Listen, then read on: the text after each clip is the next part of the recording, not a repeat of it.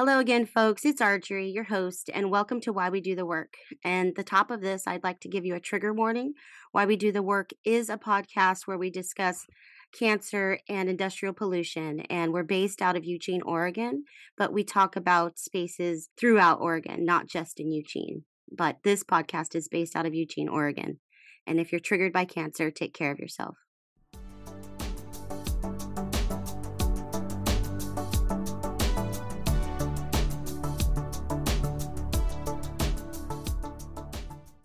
Today, we're joined by one of my favorite people of all time, Lisa Arkin, director, executive director of Beyond Toxics. Um, you've heard me mention her quite a bit on the show, and today is the day that she finally said yes. So, folks, welcome Miss Lisa Arkin. Hi, Lisa. Good morning, Arjorie. Well, here it's morning time. Thanks for having me on Why We Do the Work. Yes, thank you for being on Why We Do the Work and for making it possible uh, for this to be a reality. So thank you for coming and chatting with us today. And we all, always, as always, we've got Crystal there in the background, and she's working her magic. So thank you, Crystal. So who who is Lisa? I, you know, as you know, when I get folks on this show, I like to Google them and know who it is that I'm speaking to. And you have done so much amazing work throughout um, Oregon that a lot of things come up when you Google your name.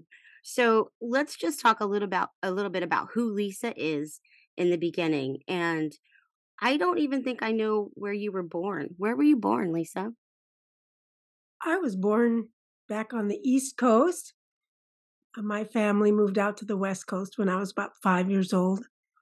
So I, I guess I consider myself a California girl ultimately. Yes, but I was born on the East Coast. Nice, nice. I see. I, I didn't know that. I didn't know if you ended up. I didn't know how you ended up in Oregon. So I'm glad that you said that. What about East Coast? Because my my in laws are from uh, Boston, and they still have, after all these years of living here in the Northwest, they still have a Boston accent. So what what part of the East Coast are you from? Yeah, I was born in Massachusetts. So, hey. Nice. But the rest of my family, everybody was born in New York, pretty much New York City. That's interesting. That's great. Um, I've only been to New York once. So we've got Lisa. She was born over on the East Coast. You're a very, very private person, and I respect that. And I'm not going to ask you a bunch of gazillion private questions, but like I said, a lot of stuff came up when I Googled your name. And a couple of things that you've shared with me in the past that has that I did not find when I was searching you is that you were a dance professor and also a historian. What I don't know is where you taught besides University of Oregon. Did you teach somewhere else besides that? Thanks for Googling me and asking about um, an interesting part of my life. Yes, I I was a dancer. I taught at Stanford University and the University of Oregon. And I also directed a couple of dance ensembles. And I love dance. I love that about you, Lisa. And it's like I said, a lot of people don't know that.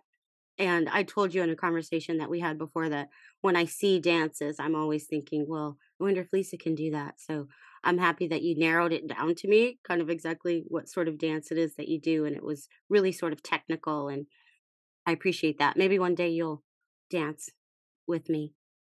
I would love that. Let's go to a club. Dance your socks off. so, you also had an interest in history. Being a historian, do you think that that came about uh, do you think because of your heritage of Russian and Ukrainian Jewish immigrants, do you think that that formed your interest in wanting to learn about history? That's a fascinating question. Thanks for asking it, Audrey. You know, I never quite thought of it that way, but I think you're, I do think you're right. I think that when we value our historical roots, our cultural roots, uh, we want to know what shaped the decisions of our ancestors, why they did the things they did, what caused them to leave their homes and try to seek a better life other places. So I'm sure that could be at the root of my love of history. But I think about history as a way to understand the response of people to the compelling issues of their time. Mm-hmm. And one of the reasons I love dance history is because the arts really get at the soul of a people and what motivates them based on what their cultural history has been and how they bring their awareness of their identity into their own modern or contemporary times. I, you know, I did when I very first started back at uh, with BT, I was doing my ancestry, and I think that that helped me want to learn everything about J.H. Baxter and, and places like that that could be possibly polluting a neighborhood. And so digging around in my ancestry was, it was kind of, you know, it was a little bit sad to me the further back that I went because I started to get up into the area where I know that my ancestors were enslaved.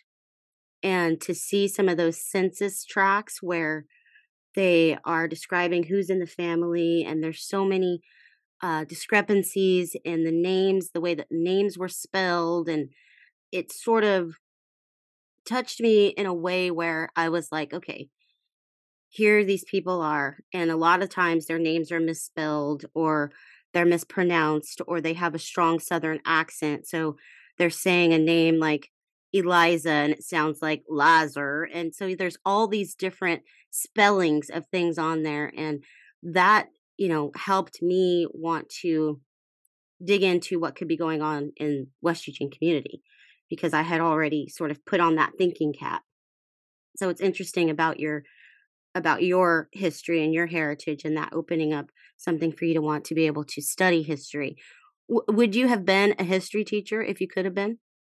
oh, uh, that's great. I think I would have loved being a history teacher. And I always thought that my father should have been a history teacher.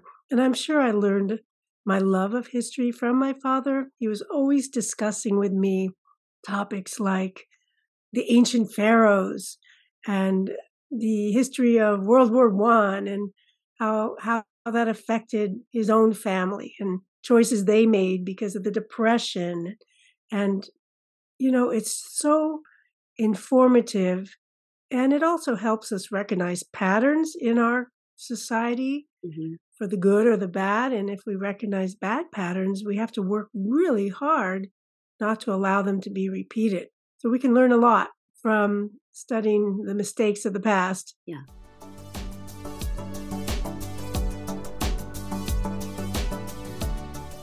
So I want to get into a bit about your career now. You're a dancer, historian, granddaughter, mother, our leader. And you told me at one point an aha moment. And I'm sorry that I don't remember exactly what that was, but it was working with some children. Yeah. You know, when we look with 2020 vision backwards in our lives, we see patterns emerging.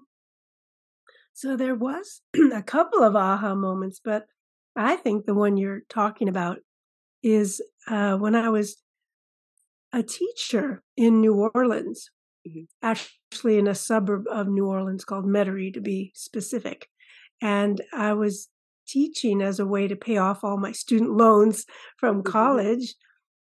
And I really loved teaching. I just want to say those were some of the happiest years of my life. And I, I was teaching fourth and fifth grade in a classroom for children with learning disabilities.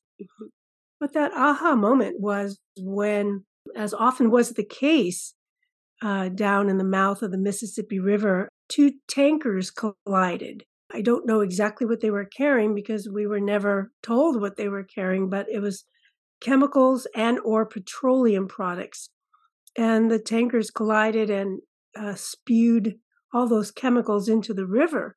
And Mississippi, the Mississippi River is the drinking water source for the people of New Orleans. And because of that spill, the water was coming out of our faucets and our, our drinking fountains a bright orange. Oh my God. It was more than Halloween orange.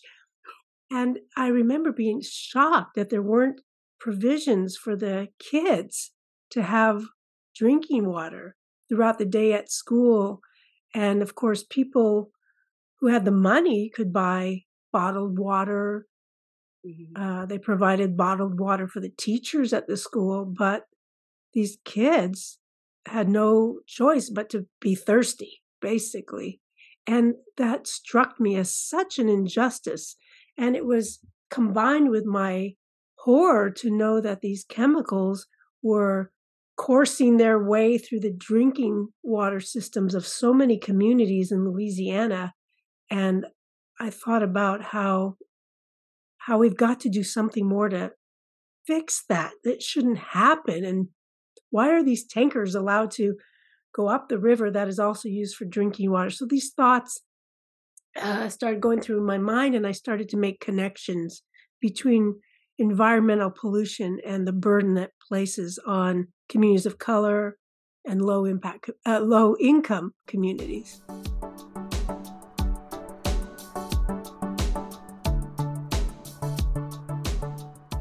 So you're here in Eugene, you're doing the work. Did you come to Eugene because of the U of O? Did you come to Eugene to teach at the U of O? Is that how you ended up in Eugene? Yes, exactly, Audrey. I was offered a job at the University of Oregon, so I came to Eugene. So, what from where do you draw inspiration to do this work, to to do environmental justice work? I would have to say that I am inspired by the concept or the practice, I should say, uh, that I was taught even as a child, referred to as tikkun olam. It's a Hebrew phrase that means repairing the world. And the idea is that each one of us has a responsibility to make a world that is full of justice, that is full of tolerance, that is based on values of equality. And you do this through action. Is It really has to be action oriented. Can't just think about it or it's not even enough to give a donation to a good charity, but that we each have to take action to do this repairing. And it's it's really important in my um, culture, uh, being a Jewish woman, that I know that I'm a connection. I'm part of the weaving that goes on in every generation that carries these responsibilities from one generation to the next generation. So I'm also obligated to teach my children and my grandchildren these values as well. And to stress that we have the capacity as human beings on this earth to bring these values to everyday fruition, you know, to bring them to fruition and to see them in action every day of our lives. So it does inspire me. And even as a child, I was drawn to volunteering for things in my community, like uh, the old Hike for the Hungry. And I remember my very favorite thing about Halloween was the little UNICEF box where we would collect pennies and nickels and send it off to the United Nation to give to uh, children in other countries. I, I was so excited about that. so it's just been part of my upbringing. Little Lisa, that makes me so excited to think about little Lisa being excited about environmental justice. It wasn't even a term back then. I can imagine how cute you were. So it, it, that was a beautiful answer, by the way, Lisa. I was just, I know you can see my face, so I was just smiling and feeling so proud to be part of your life because you're just an amazing woman and that that answer was just icing on the cake so thank you for thank you for that answer.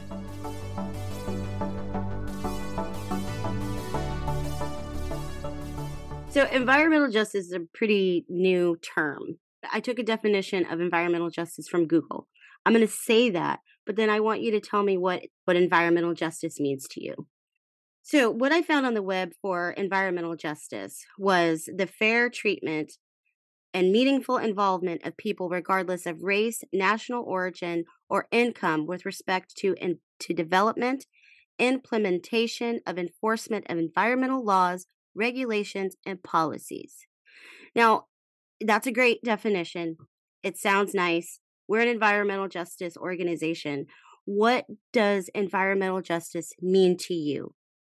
Yeah, I'm glad that you recognize that the process of doing environmental justice is very different than the kind of technical or legal meaning of environmental justice.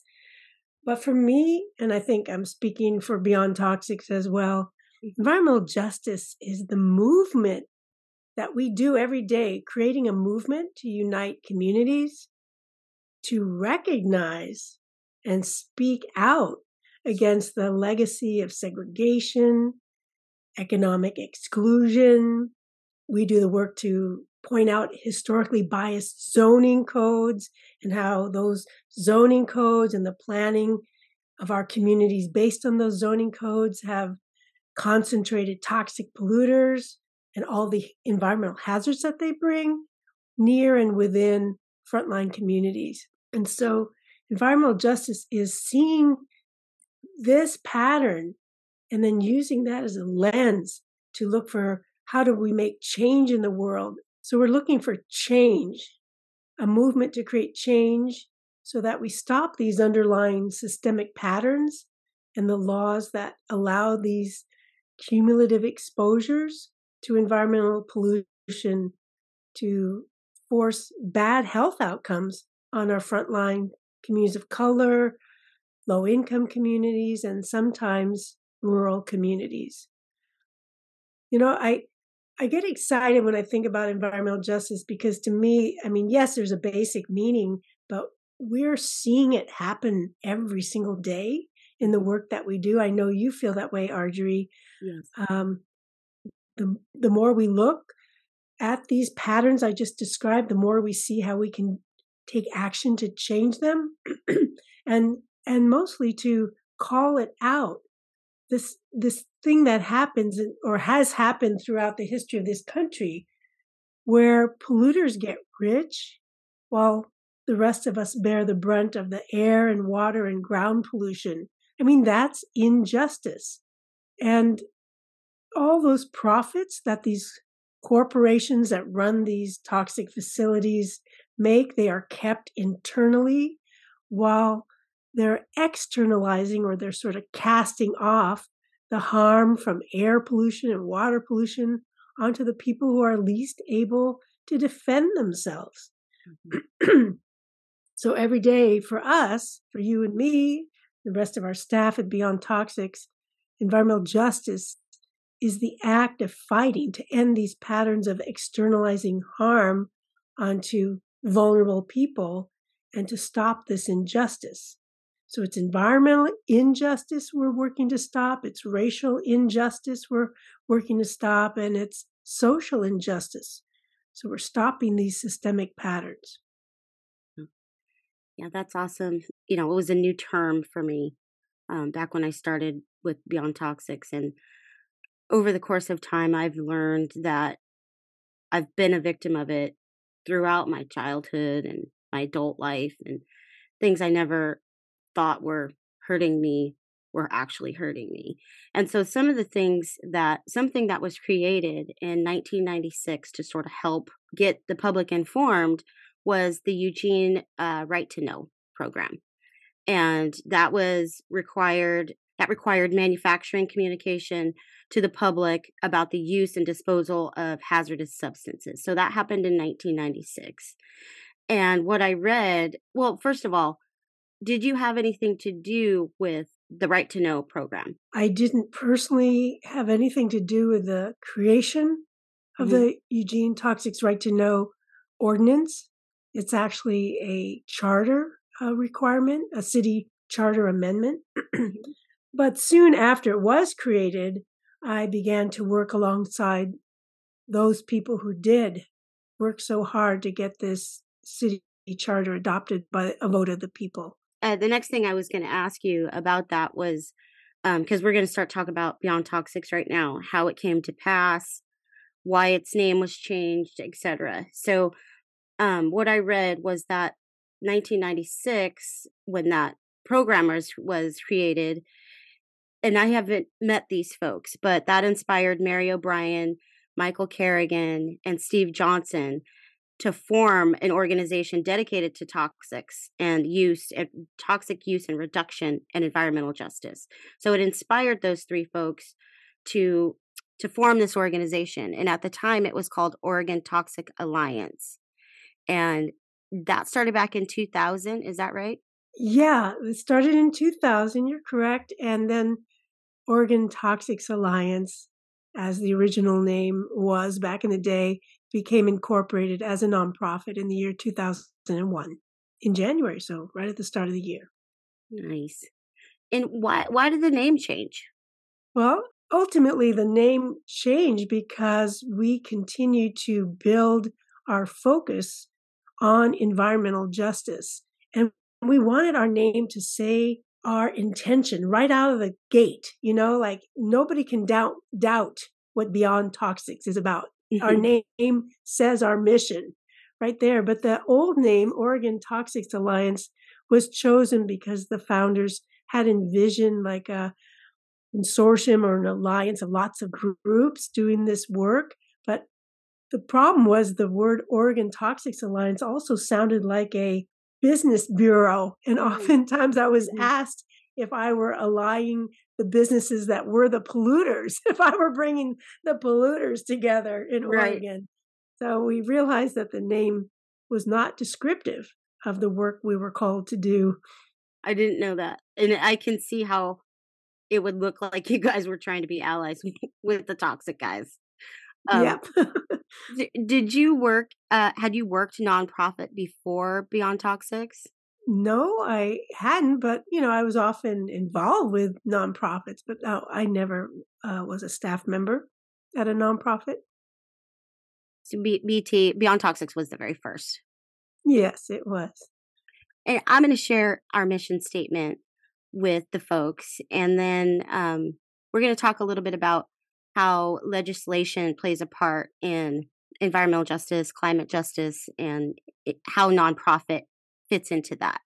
So, our mission statement Beyond Toxics provides leadership to build community driven environmental justice movement for a thriving and just Oregon. I mean, that's that's a snippet of something. It's a small definition of the things that we do at Beyond Toxics. And I have appreciated everything that I've learned about nonprofit and environmental justice as the WECO. Do you know what that is, Lisa? Oh, I can take a guess. does that happen to me? The West Eugene Community Organizer? Yes, it does. The WECO. So things I've learned as the West Eugene Community Organizer have been just insurmountable. And, you know, I, I'm hoping that you can explain to folks that are not familiar with nonprofits or how they have anything to do with legislation.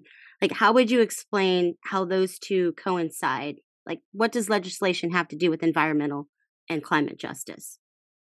Absolutely. But before I do that, I just want to say that you are an excellent WECO. Beyond Toxics is so enriched by having you on our staff yeah. and the passion and enthusiasm you bring to the work you do and how beautifully you do that work. So I just I got to put that out there. Thank you. Yeah. I, I'm I'm feeling lucky to be on this uh, podcast, be part of this discussion with you.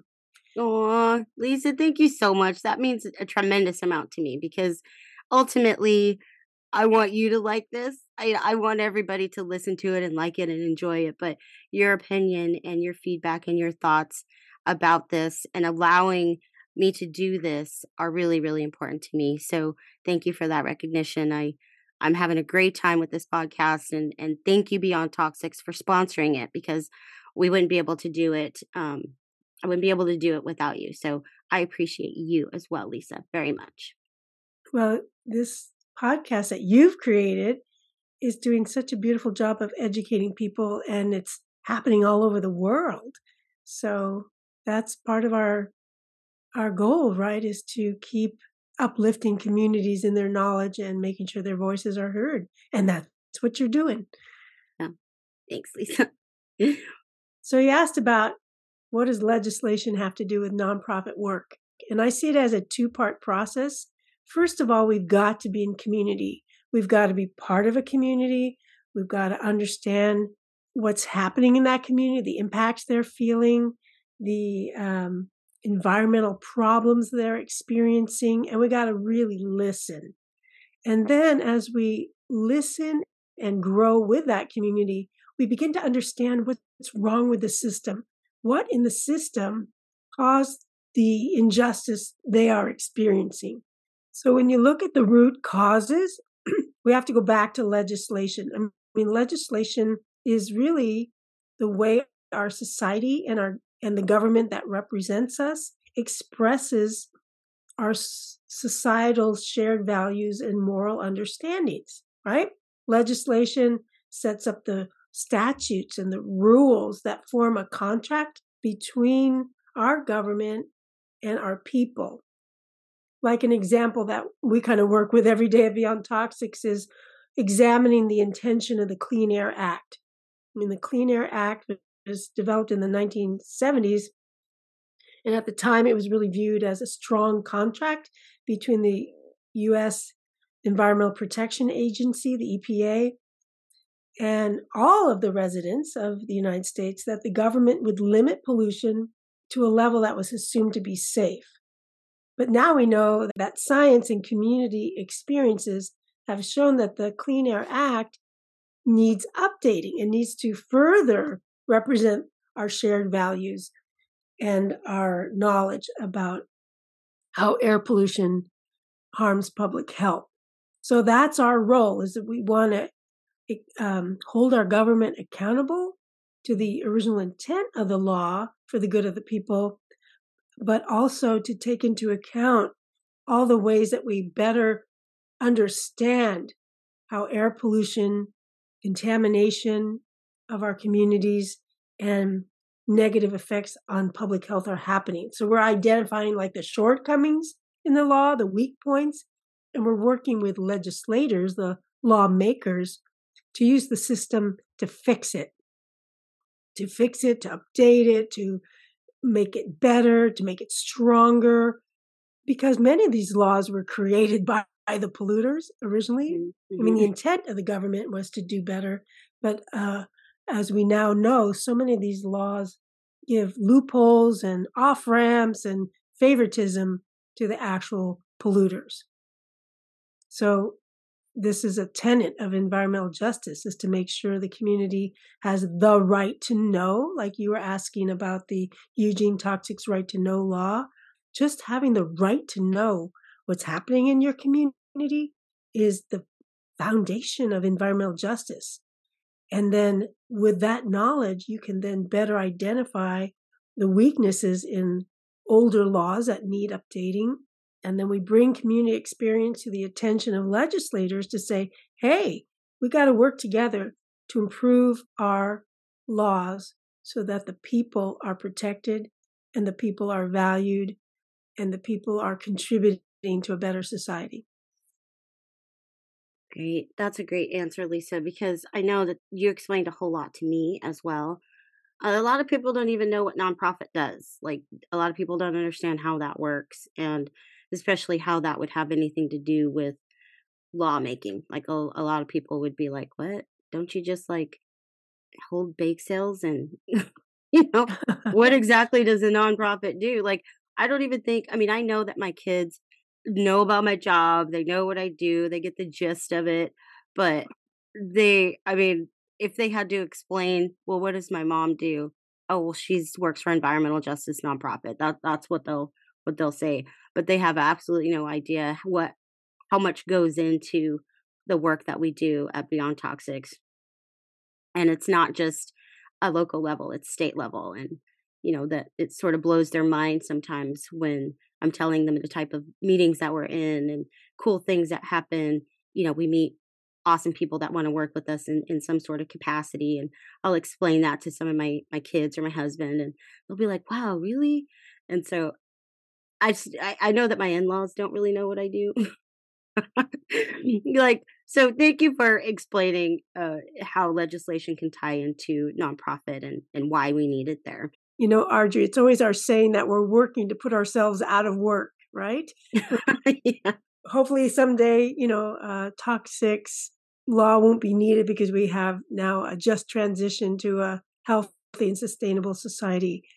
And we also go to the legislature without any economic interest in the outcome. We're not trying to make money off of what we're doing to recommend improvement of our laws as state legislators. It's not profiting us or anything we do. And I think I really want to say that because I've heard some people at the legislature who would like to not change any laws say, well, you're you're biased. You have a an interest. And I always want to say our only interest is in improving public health, improving environmental protection.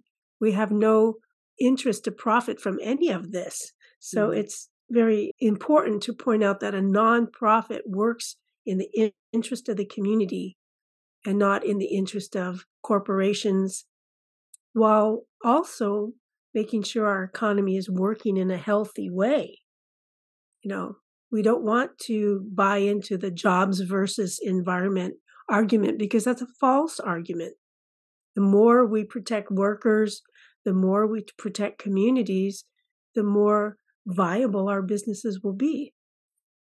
Yeah, that's awesome, Lisa. Thank you for going into a little bit more with that because I think, like I said, there's a whole idea about nonprofit that people just don't understand it. So, you have been instrumental in helping the Cleaner Air Oregon happen, right? Did you help with that at all in any capacity? I think I read that.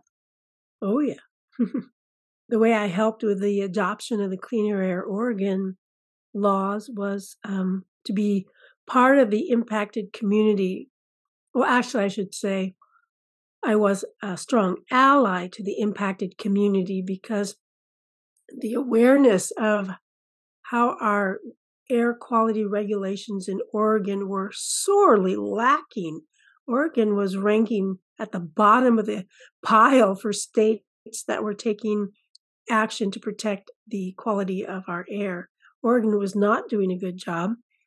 And it all came to the surface when it was discovered that a company in Portland called Bullseye Glass mm-hmm. was emitting heavy metals into the air without any or very few uh, air pollution controls at their facility, and they were poisoning the nearby neighborhood. So um, I worked with that community as an ally, and then I also served as a governor appointee to the Cleaner Air Oregon Rules Advisory Committee. And my role was really to push hard for an environmental justice perspective to the adoption of better laws to improve our air quality in Oregon. At one of the very first, or maybe the first meeting of the Cleaner Air Oregon Rules Advisory Committee, Governor Kate Brown came to the meeting because Cleaner Air Oregon was her initiative. And, you know, she's a governor, she's a busy woman, but we managed to sidle up to her. And uh, when I say we, I'm talking about uh, Catherine Saltzman, who was a founding member of the East Side Portland Air Coalition, the community that was in, uh, in fact being poisoned by Bullseye Glass. We we got in there we shouldered our way over to stand next to her and we just directly asked her if she was concerned about environmental justice and would would like to see the outcome of Cleaner Air Oregon be based on environmental justice values. And she agreed with us and she said yes and to me that moment changed everything wow. because she said it publicly and I believe she was quoted in media somewhere. And so our state agencies had to understand that our governor was directing them to include environmental justice as part of the rulemaking. Mm. So I, I love thinking back on that moment where Governor Kate Brown acknowledged the need for environmental justice and really set the tone for the work that laid in front of us. Yeah, that's that's a giant. And thank you for uh, saddling up to her and saying, "Hey, what about this? Because I mean, we wouldn't have this without that. So Um, and as a reminder out there, folks, Cleaner Air Oregon, it's a program that regulates emissions of toxic air contaminants from industrial and commercial commercial facilities based on the local risk to health. This program makes sure that facilities are in compliance with their air permits. So I just wanted to let you all know what Cleaner Air Oregon is as we're talking about it.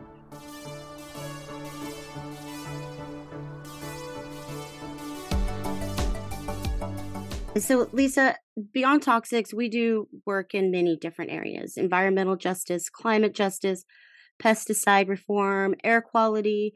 We've got communications and GIS and, and spatial data. Could you share with folks how far environmental justice has come in air quality? Like how how far have we come along with air quality and environmental justice together?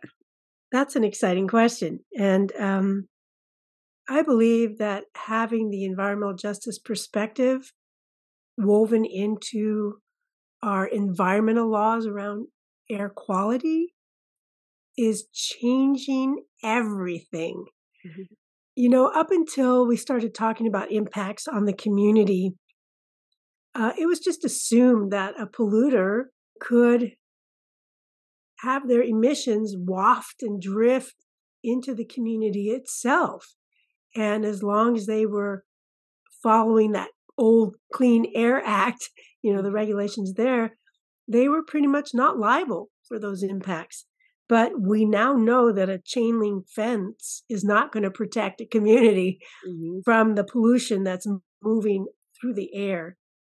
And that we know that all the equipment that's inside that chain link fence may not be enough to actually create an environment for clean air. Mm-hmm. So I think what, for me, environmental justice has done is help us connect the dots all the way from the moment that a resource is extracted.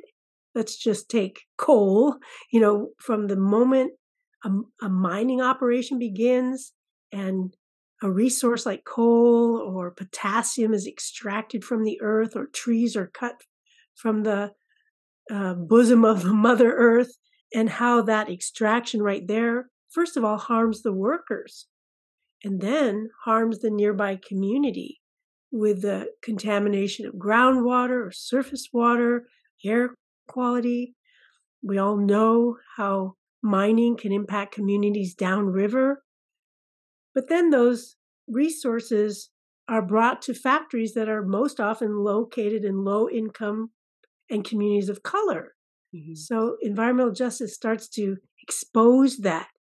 And in order for those resources to get there, they're trucked or they're piped or they're shipped on tankers to those communities. And then we see harm from leaking pipes or tankers that run into rocks and leak all over communities such as our Native American communities in Alaska who then can't fish and then have no food, mm. or pipes leaking into the drinking water of communities.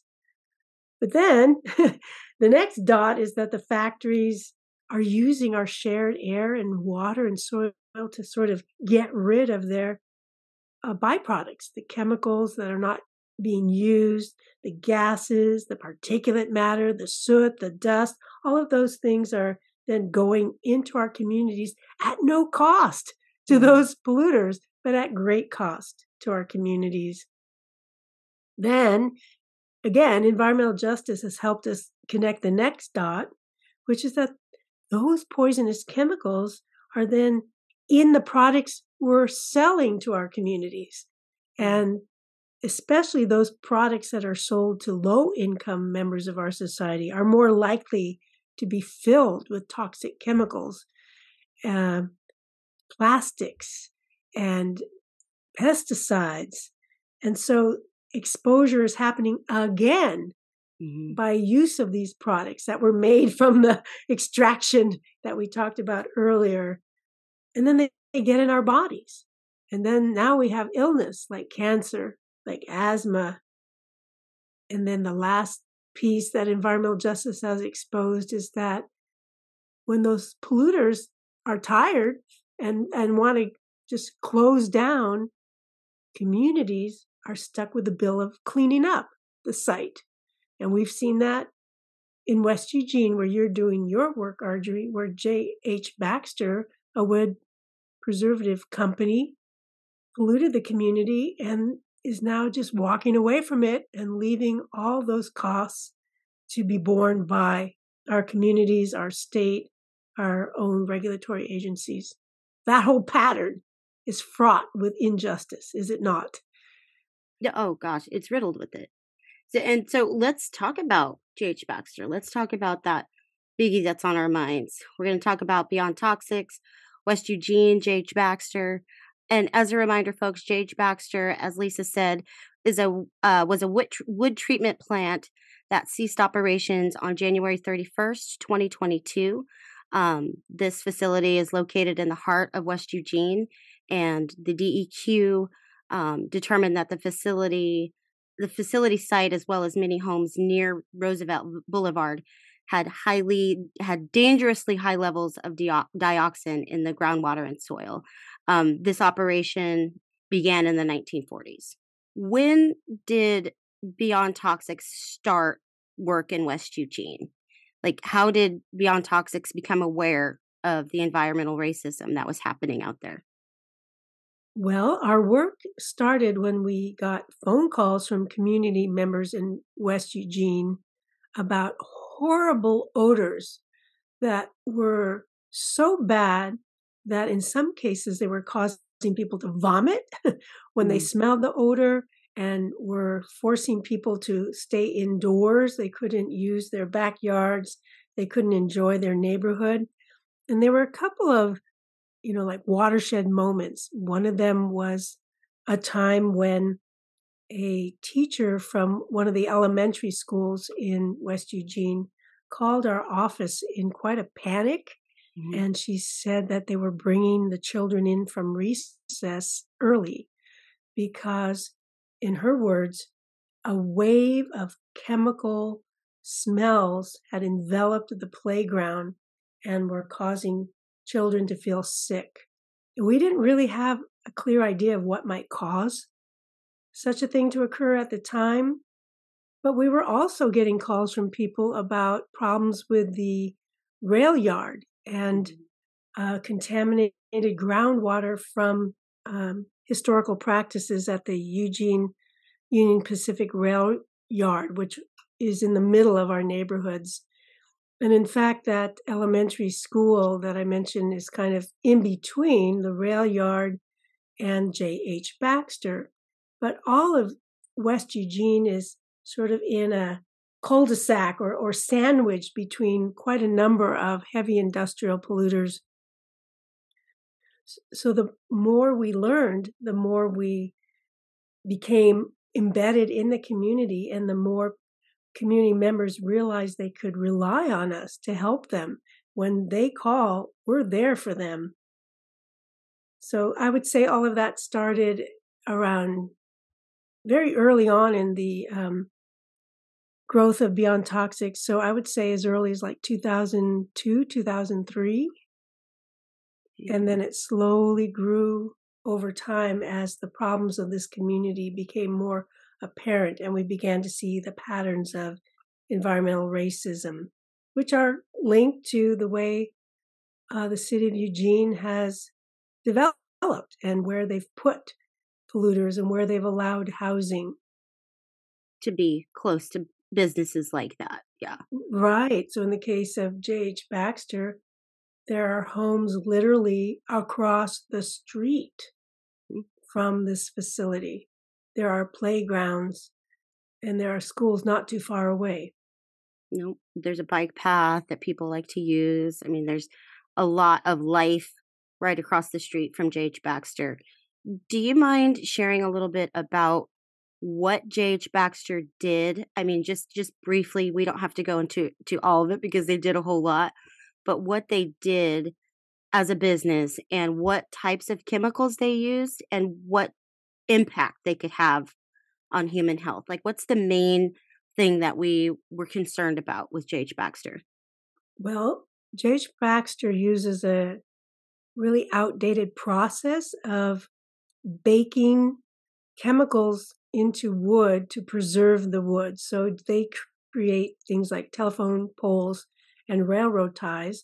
And they do that by mixing really toxic chemicals uh, such as arsenic and chromium and insecticides mm-hmm.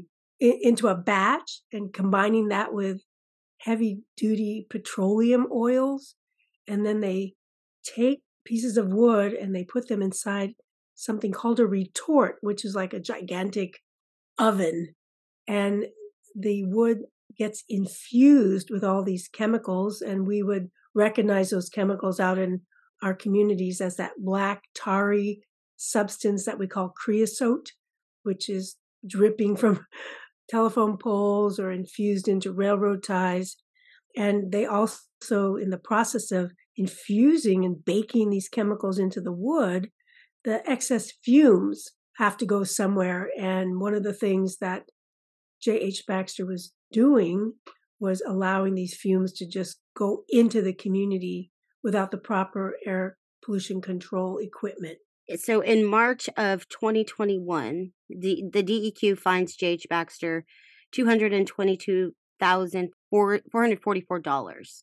So it's more now um, as things have progressed. It's their their fine is is bigger now, but they were fined that originally back in March of 2021, and it was for hazardous waste and water quality violations, like Lisa was explaining.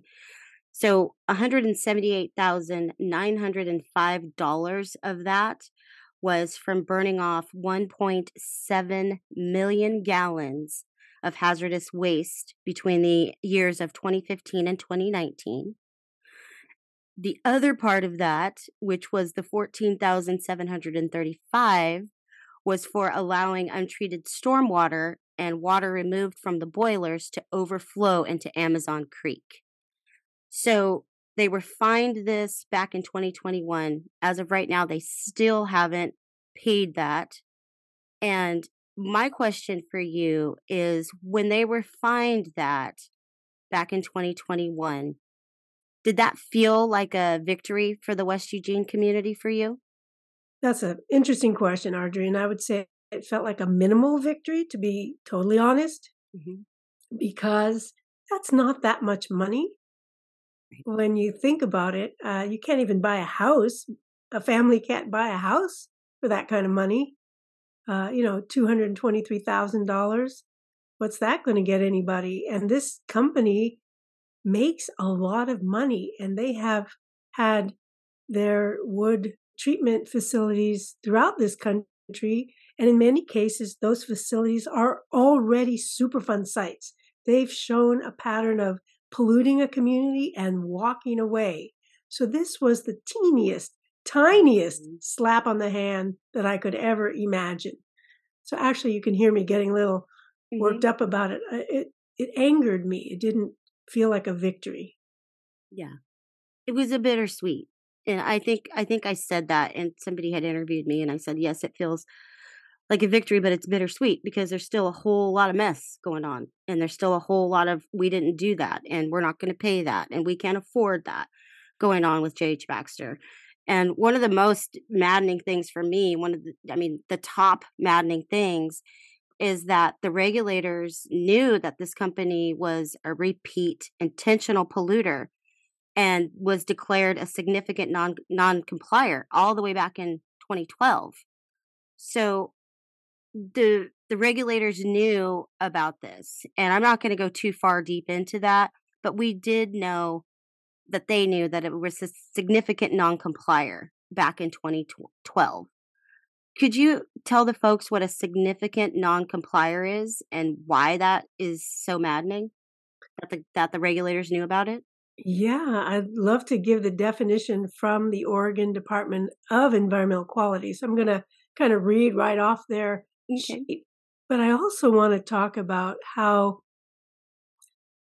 the fact that they had the knowledge that J.H. Baxter was a significant non complier didn't at all influence their willingness to accept the community narratives of what was going on.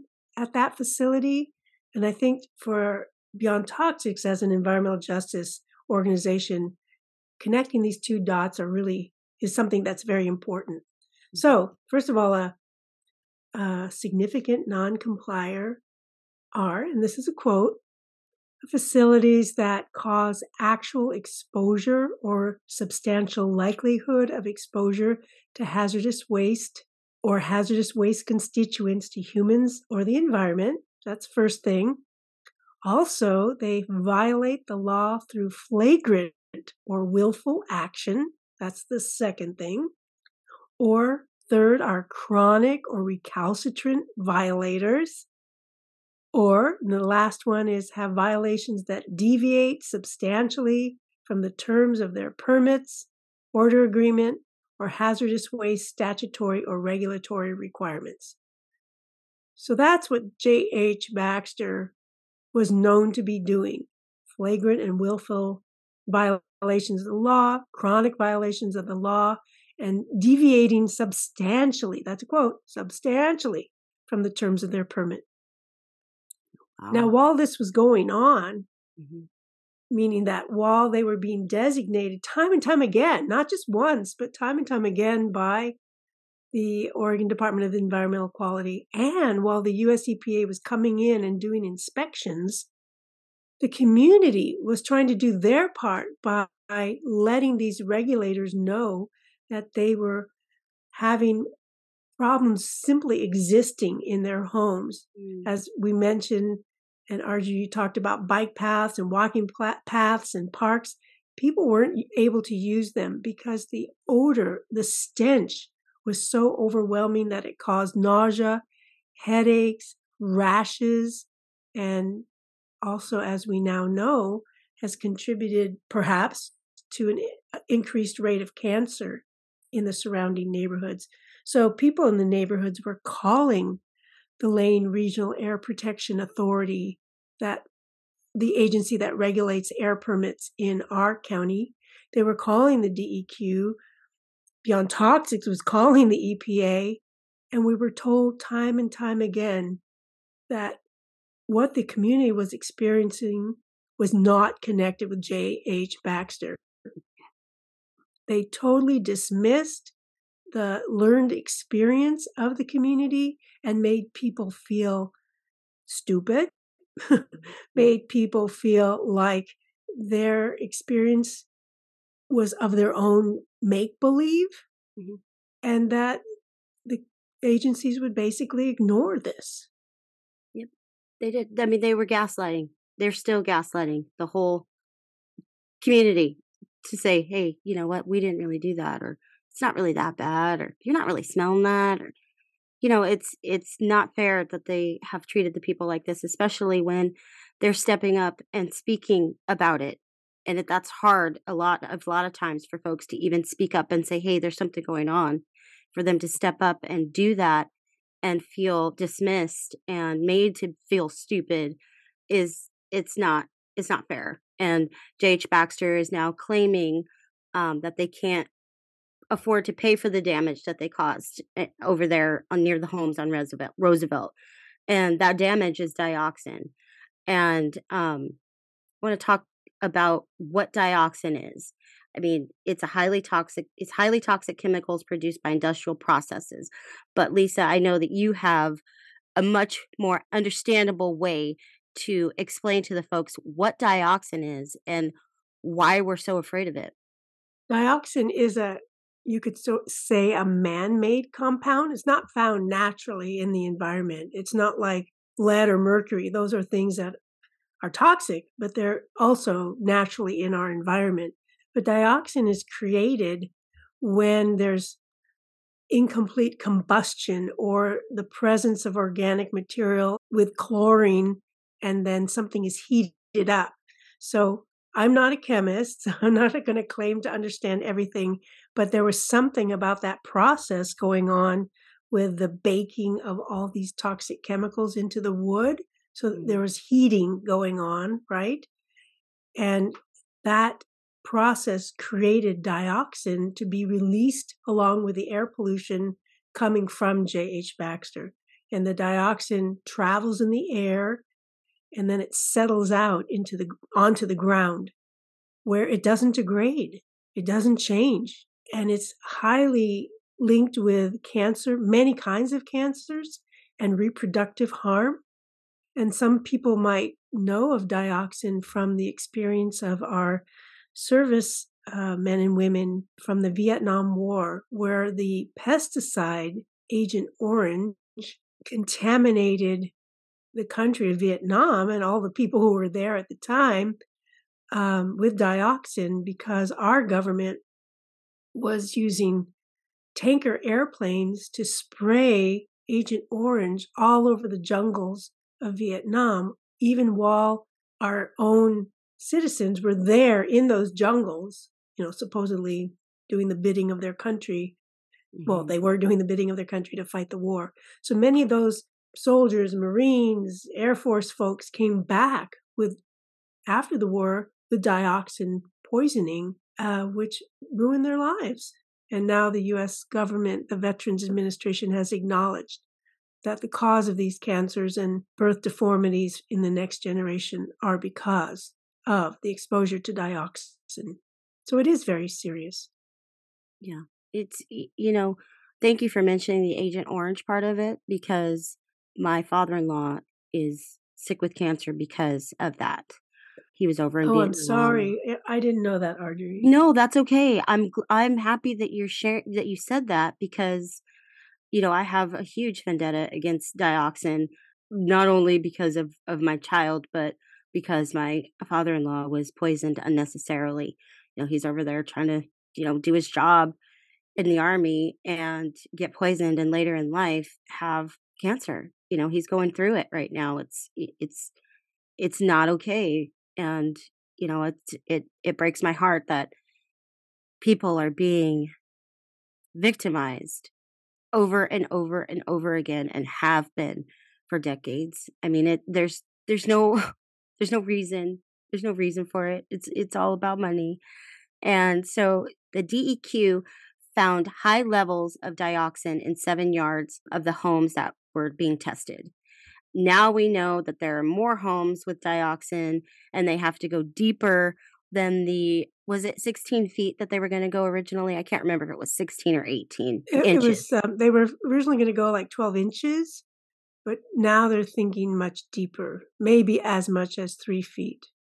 Yeah. That's really, really, really scary.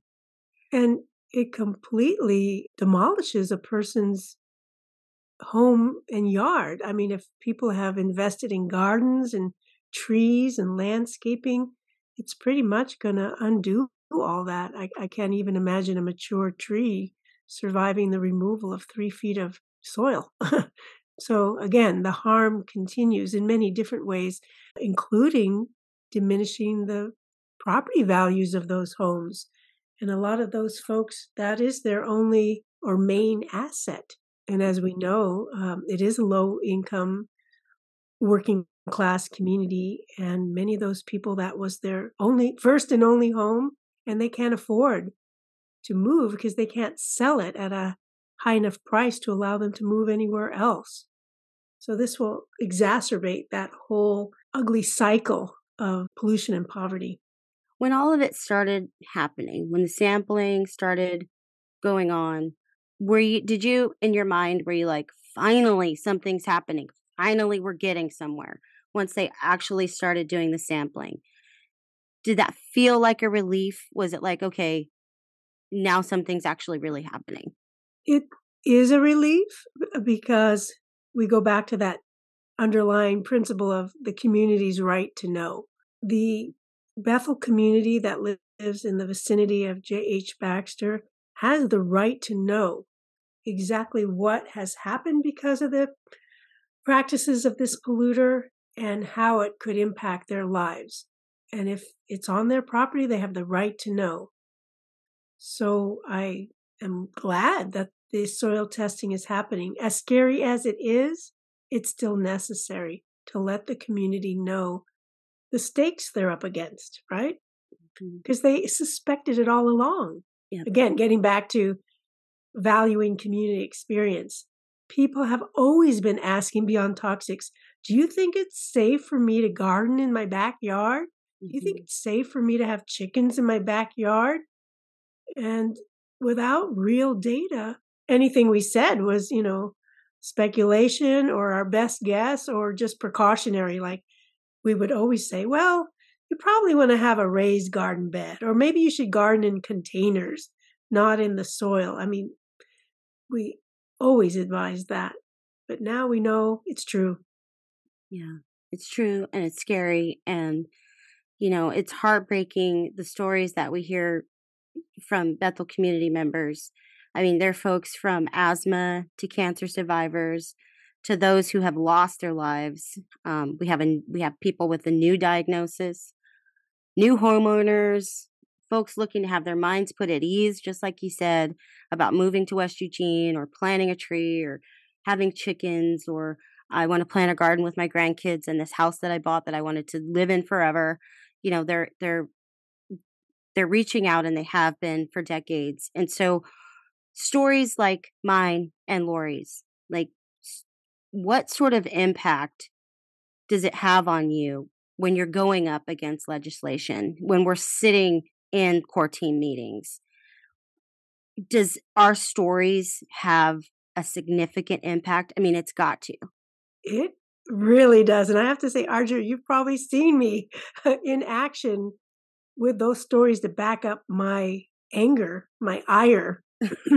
I just feel again in that mission I have to be part of the weaving of what is repairing the, the world, you know, repairing our communities, that I have to continually bring back the lens of environmental justice to those meetings and meetings and meetings that you and I are in with regulatory agencies uh, because we have to change their culture. Their Mhm. culture has been to favor the polluter. Their culture has been to allow themselves to be, I'll call it extortion, to be extorted by these polluters to believing really that the polluters are not completely obligated to safeguard our communities. We have to upend that, you know? So, yes, the stories of community members like you, like Lori, and the many, many other stories we've heard and and shared, you know, with the community inspire me every single day, even if someone doesn't like it. Yeah. It's what we're there for. I, I'm in the right place. And I'm so happy that I, I found Beyond Toxics and you all found me because it has helped put my mind at ease to know that what was happening and what I thought was happening was actually really happening. And to have Beyond Toxics reach out to me during that searching phase was all I needed to just pick it up and say, I'm going to run with it. So now the DEQ and the EPA have identified more homes with high concerning levels of dioxin. They're going to be collecting more samples. You know, there're going to be some early testing in, in early 2023. Like I said, the EPA has gotten involved in this and they have sampled an additional 22 yards and identified a number of additional yards that will need to have cleanup. So when the EPA stepped in and started to help with all this, did that change your view? Like, okay, maybe this will be okay. Maybe we can work towards making it be okay for this community. Did the EPA stepping in help you feel that way? You might be surprised by my answer. I'm going to say no. Okay. No, because we still have the same work to do. We still have to bring community experiences to the policy making. We still have to remind our agencies that they need to keep the community informed. We still have to show them where the system is broken. And if I may, I'd like to give an example or two of how we continue to do that, whether or not the EPA is involved. Yes, please. The. EPA, again, is working along the same broken structures as our state agencies, right? Mhm. So, for example, there's a opportunity, we'll call it, something called the Supplemental Environmental Projects, SEP. This is a program that the DEQ or the Lane Regional Air Protection Agency offers to polluters if they get a fine. So let's just take again the example of J.H. Baxter. They had that fine. They could have chosen to have a reduced fine, but use the money to go to a environmental project, the supplemental environmental project. Those projects are pretty much decided on behind closed doors. The community doesn't get any say or very little say in what those projects will look like and whether they'll have any benefit for the community that was harmed. So, for example, a polluter might choose to do some build some culverts for fish passage in a stream that might be dozens of miles away and have nothing to do with that community. Mm-hmm. So we've been drawing, we meaning Beyond Toxics, have has drawn attention to the fact that the community should be involved in the decisions about whether or not a polluter gets to participate in this supplemental environmental project, what it looks like, how do we calculate value to the community, and I'm really excited about this, making sure that they can't subtract like the cost of their lawyers and the cost of the meals they're serving their lawyers mm-hmm. from the amount that will go to the community. Can you believe that was pretty much allowed and not really tracked? That they could take their own business expenses and subtract it from the money that went to communities. So we're bringing that to the attention of our agencies. And I want to say that I'm happy to find that they're really open mm-hmm. to correcting these injustices. But that's the work we're focused on. I mean, yes, we're right there when the EPA is deciding what homes to test and what will happen, but we're looking out to the bigger systemic problems that we need to change through our environmental justice work.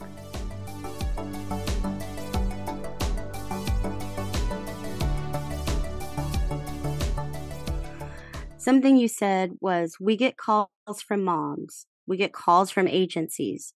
We just seem to be at the nexus of where the government and communities try to find solutions.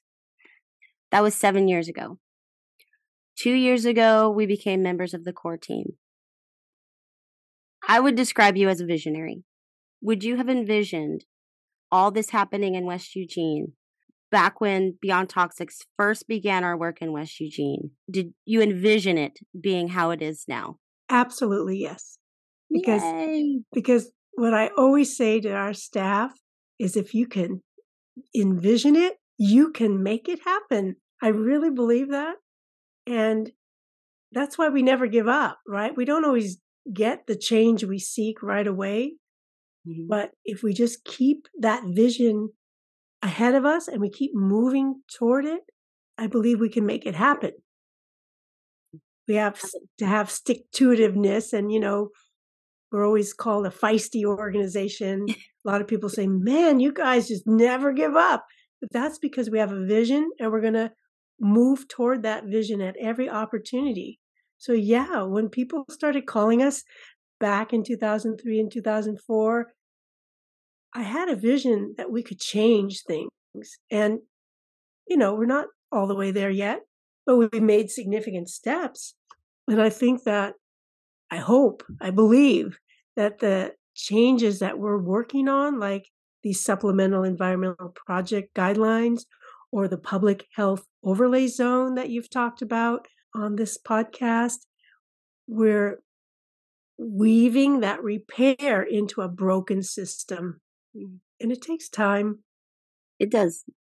And thank you for inviting me to be in that time frame.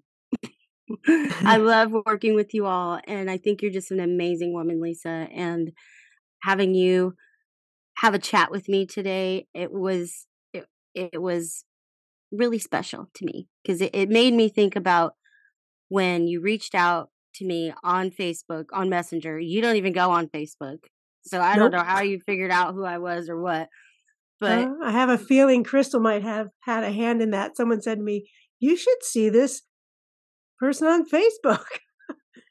but it was when we met, Arjorie, and here it was COVID time, and you and I were masked, and it was freezing cold, and we were sitting outside on a picnic bench, and I I just looked into your eyes, and I had that that kind of intuition that this was going to be a partnership that would bring so much benefit to the West Eugene community that you had what it takes to do it.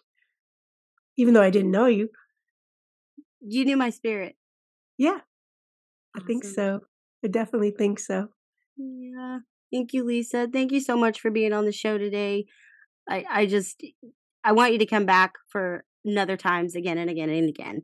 But this time was really super special and and I appreciate your time. Oh my gosh, I'm I'm so excited to be on here. I've never been on a podcast in my life. And and thank you for giving me a chance to chat with you because goodness knows we never have this time when we're doing the work, right? No, we, we are don't. so focused on doing the work. Yeah. That it's very rare that we get a chance just to explore the history and oh, like the name of your podcast, why we do the work. Exactly. Yeah. This is a great opportunity. So thank you for creating it and inviting me to participate. You're so welcome. Thank you. And Crystal, as always, thank you for your magic. That's Crystal behind the scenes. She's our communications manager, and we wouldn't be able to do this podcast without her special expertise. So thank you so much, Crystal. And thank you again, everybody, for listening to Why We Do the Work. I'm Arjorie, and I'll talk to you next time. Bye bye.